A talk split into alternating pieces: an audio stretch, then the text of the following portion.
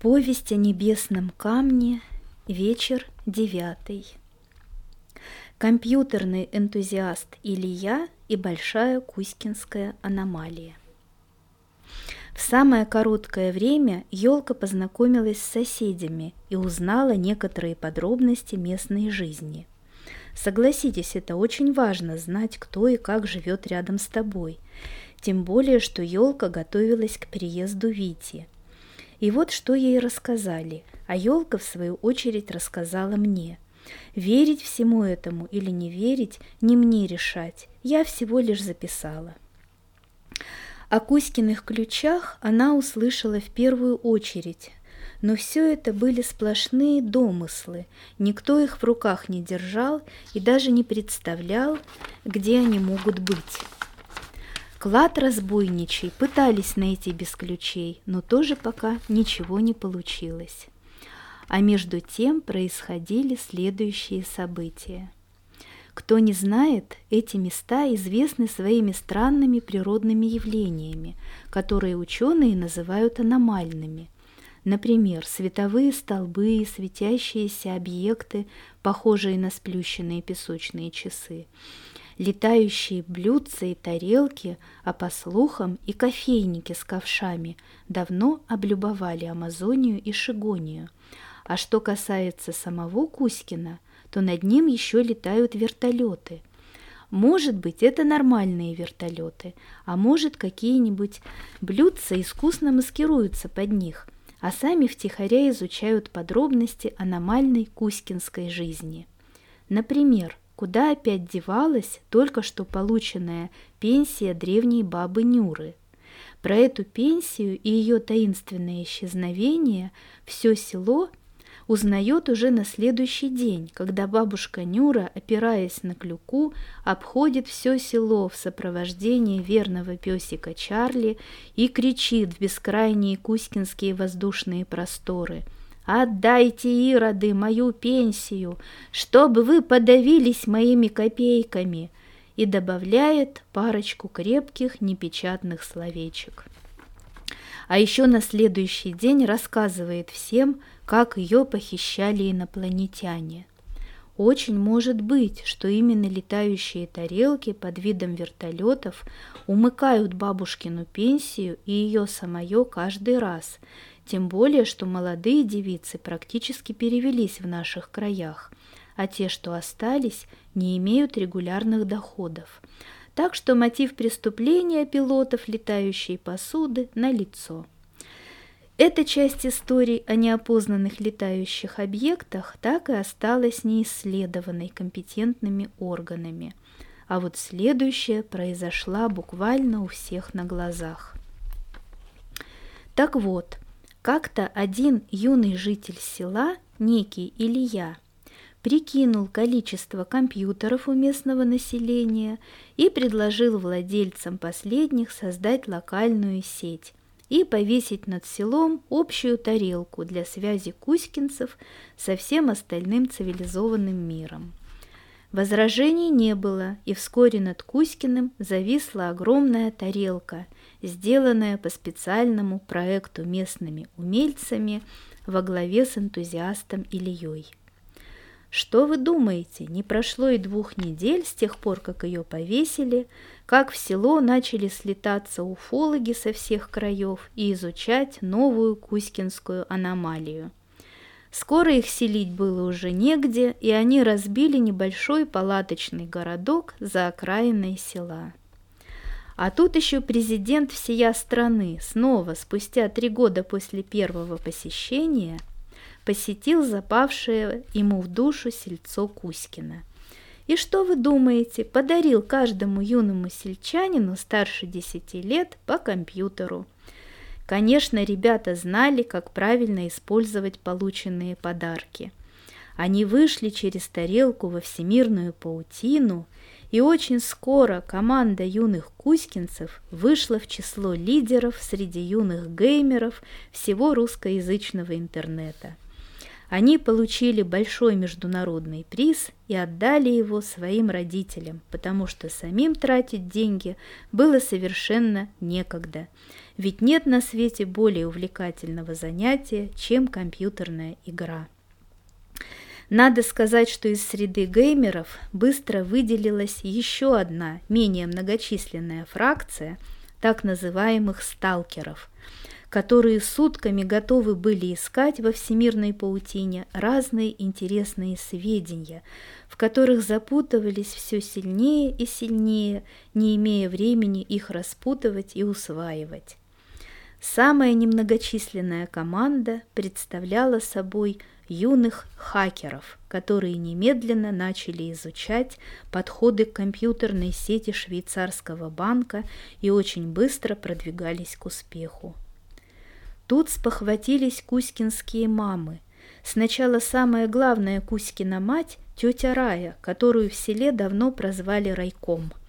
Однажды она не смогла дозваться своего сына Илью на ужин – обнаружила его присохшим к компьютеру и почти полностью мумифицированным.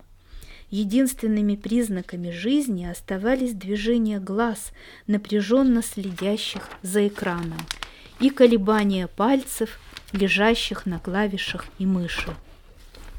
За его спиной неподвижно маячил папа, сталкер Ефимий, также не отрывающийся от экрана. Райком в ужасе отодрала сына от клавиатуры, вырвала соединительные шнуры и шнуры питания и спрятала их в сене на чердаке, растопила баню и четыре часа подряд парила там мумию сына Ильи и тело мужа Ефимия, пока те не стали вновь упругими и розовыми, как любой добрый человек после хорошей бани. Затем райком собрала внеплановый сход всех кузькинских дам. Сход постановил немедленно уничтожить тарелку, а детей и мужей вернуть в лоно семей. Так они, недолго думая, и сделали. Скинули тарелку на землю и разбили ее вилами, лопатами и топорами. Надо сказать, что они успели как нельзя более вовремя, буквально за пять минут до того, как юный хакер Петруша был готов взломать главный пароль швейцарского банка и получить свою порцию исправительных мер, положенные ему по десятилетнему возрасту. Когда у детей и мужей кончилась ломка, и они начали возвращаться в реальность, то увидели, что наделали их мамы и жены, и заплакали горькими слезами – больше всех плакал Илья, чье детище лежало на земле поверженное и сокрушенное. Потом вялые и унылые геймеры, сталкеры и хакеры все же согласились принять пищу. После этого взоры их начали просветляться и обращаться вокруг, с приятным удивлением узнавая стены и лица вокруг себя. А Илья обратился к своей матушке Райкому с просьбой о следующем экстренном собрании, в котором попросил разрешения участвовать вместе с другими активистами команды геймеров, халкеров и сталкеров. Райком и прочие да, дамы почти за лучшее согласились и провести дипломатическую встречу с той мужской частью населения – Встретились они, поговорили и решили совместно, что на заработанные геймерами деньги надо построить футбольное поле и теннисный корт, а тарелку восстановить. Но заговорить ее сильным паролем, каковой будут знать лишь посвященные во взрослых кузькинцы. А посвящение то решено было приурочить к ежегодно празднуемому в селе Дню Ивана Купалы – но об этом другая история. Строили всем селом, и получились два роскошных поля, оборудованных по последнему слову спортивной моды. Теперь оттуда было не выгнать бывших обитателей всемирной паутины. кроме хакера Петруши, геймера Ильи и сталкера Ефимия, которые так и не смогли отказаться от милых сердцу компьютеров и были назначены первыми сельскими программерами и админами первого кузькинского веб-сайта, а также специалистами по международным, а в перспективе межпланетным связям.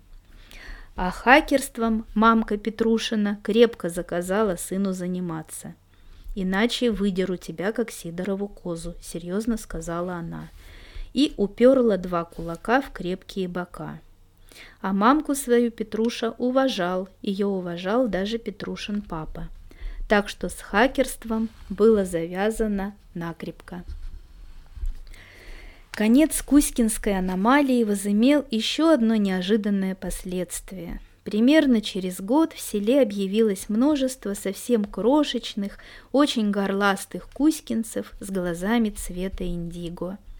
Все они начали ходить в 7-8 месяцев, а в 10 месяцев уже вовсю болтали, а между собой изъяснялись с помощью двоичного кода. Вот такая оказалась аномалия. Она на долгое время отвлекла жителей села от поисков легендарного клада – до тех пор, пока в селе не появился один человек. Как в Кузькино клад искали. Однажды приехал в село один добрый молодец верхом на сверкающем внедорожнике. В правой руке его блистал мини-компьютер для поиска драгоценных металлов. И кто бы мог подумать, на ничьем пустыре он вырыл несколько ямок – и в двух из них обнаружил старинные монеты. Он их, правда, никому показывать не стал, а быстренько уехал из села, напоследок сообщив соседям, что теперь ему целый год можно не работать. Потом оказалось, что кое с кем из местных он успел пооткровенничать более обстоятельно. И там все узнали, что сей добрый молодец учился в Самаре на историческом факультете – как видно, недаром штаны просиживал, и не только гранит науки в песок стирал, но и нашел способ извлекать из этого песка золото.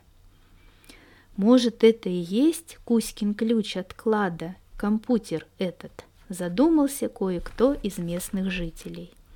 Но местная детвора технически и исторически более грамотная, во главе с бывшим хакером Петрушей строго прервала эти беспочвенные рассуждения следующим заявлением.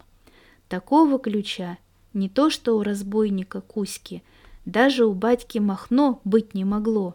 Изобрели эту машинку в прошлом году в компании Билла Гейтса, так что не Кузькины это ключи, а совсем другие, а значит и клад не тот. В нашем кладе не какая-нибудь несчастная пара монет должна быть, а большие бочки с золотом и серебром. И тогда можно будет не работать ни год, а вообще никогда. Старшее поколение недоверчиво поскребло в плешивых от регулярного чесания затылках и временно умолкло. А мальчишки вернулись к поискам ключей от клада разбойника Кузьки – и эти поиски их заводили иной раз в такие странные места и события, что даже они сами не смогли бы придумать этого нарочно. Калин дракон бабы Нюры. Кто не знает, в селе Кузькино очень много бабушек и только один дедушка – это касается бабушек и дедушек, которые здесь родились, а не тех, которые потом понаехали из города. Причем большинство бабушек зовут Нюрами, остальных – Дунями и только одну – Зоей. На трех Нюр приходится примерно одна Дуня, а холостой дедушка Миша чувствует себя очень хорошо среди такого цветника из бабушек. Так вот, у пятой по возрасту бабы Нюры в саду так диковинно разрослась калина, что стала похожа на большущего дракона с поднятой вверх мордой. Баба Нюра намекала соседям, что он хорошо сторожит ее по ночам, перекидывается из дерева в настоящего дракона. И не только ее, дескать, сторожит, Но вот продолжение этого намека никто от нее не слышал. И точно, у этой пятой бабы Нюры никто никогда ничего не мог украсть, хотя у ее соседок, третьей бабы Нюры и второй бабы Дуни, картошку прямо с поля украли, а кур у единственной бабы Зои увели прямо из курятника – да, вот такие аномалии сплошь и рядом имеют место в нашем селе. Может, это летающие кофейники виноваты, а может, кто из местных от безработицы и общего разочарования в жизни пробует силы в смежных профессиях. Бывший хакер Петруша давно держал под подозрением пятую бабу Дуню. И вот почему – из сказок он прекрасно знал, что клады всегда и везде охраняют драконы. Значит, дракон этот мог охранять клад. А тут еще практическая неуязвимость бабы Нюриных владений и ее таинственные намеки. Одним словом, все сходилось. Настолько сходилось, что проверить эту версию стало просто позарез нужно – и выяснить, не разбойника ли Кузьки сокровища охраняет баба Нюрин дракон. Тогда Петруша рассказал обо всем своему лучшему другу Саньку, бывшему геймеру, и подговорил его нанести бабкиному дракону ночной визит. Причин для этого было как минимум две. Во-первых, он верил в драконов не очень сильно, а так примерно на одну треть, поэтому и не боялся по-настоящему. Во-вторых, у бабы Нюры в саду, рядом с дракон Калиной, росла лучшая в селе яблоня с удивительно вкусными, медовыми и полупрозрачными на солнце яблоками, предметом вожделений всех сельских мальчишек.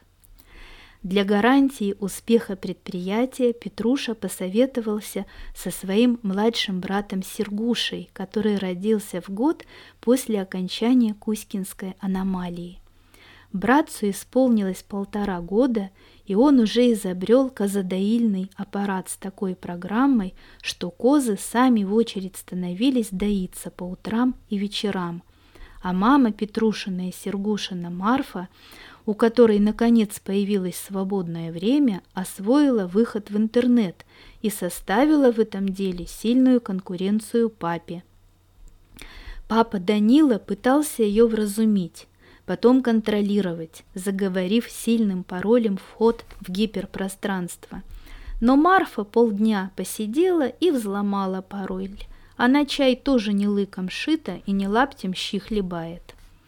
Даниле пришлось изобретать новый пароль, но однажды он сам не смог войти в компьютер, и стало ясно, что кто-то, и нетрудно догадаться, кто именно, заговорил машину до него.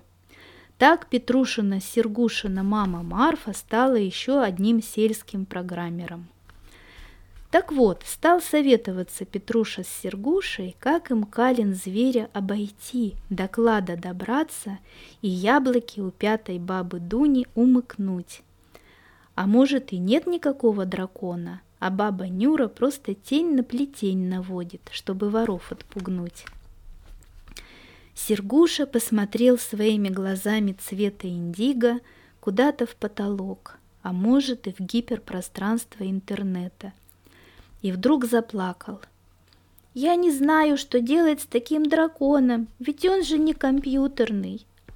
Тогда Петруша, который родился задолго до Большой Кузькинской аномалии, понял, что действовать надо своими силами и другим путем.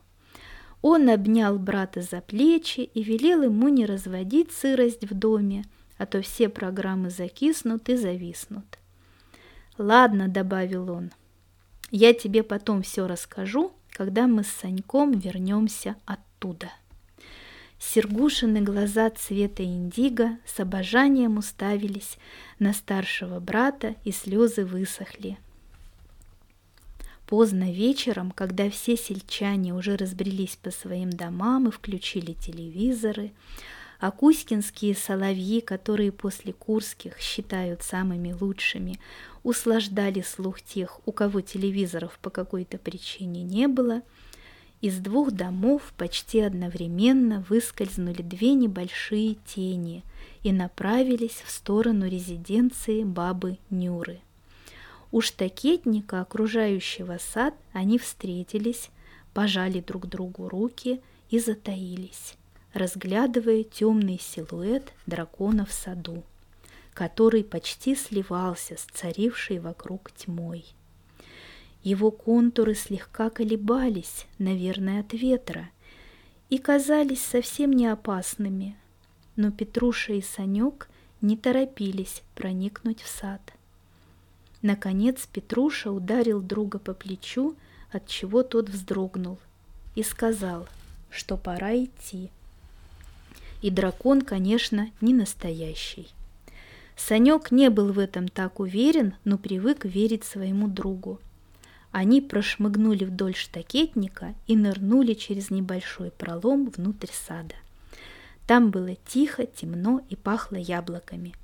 Любой мальчишка знает, что соседские яблоки гораздо вкуснее своих собственных, и это помогло им почти без страха пробраться к заветной яблоне.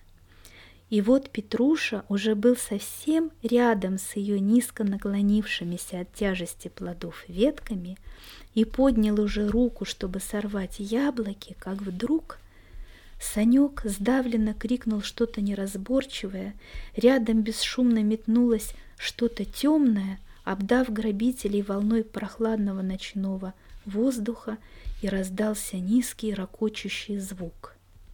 Ребята упали на землю и замерли, не дыша. Наконец Петруша рискнул взглянуть в сторону калин дракона. Его громада едва заметно шевелилась, как будто дракон просыпался от спячки.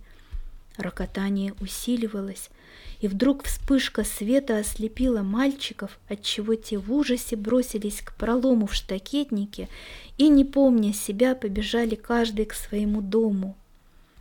Мягкие постели приняли тела дрожащих детей и постепенно усыпили их.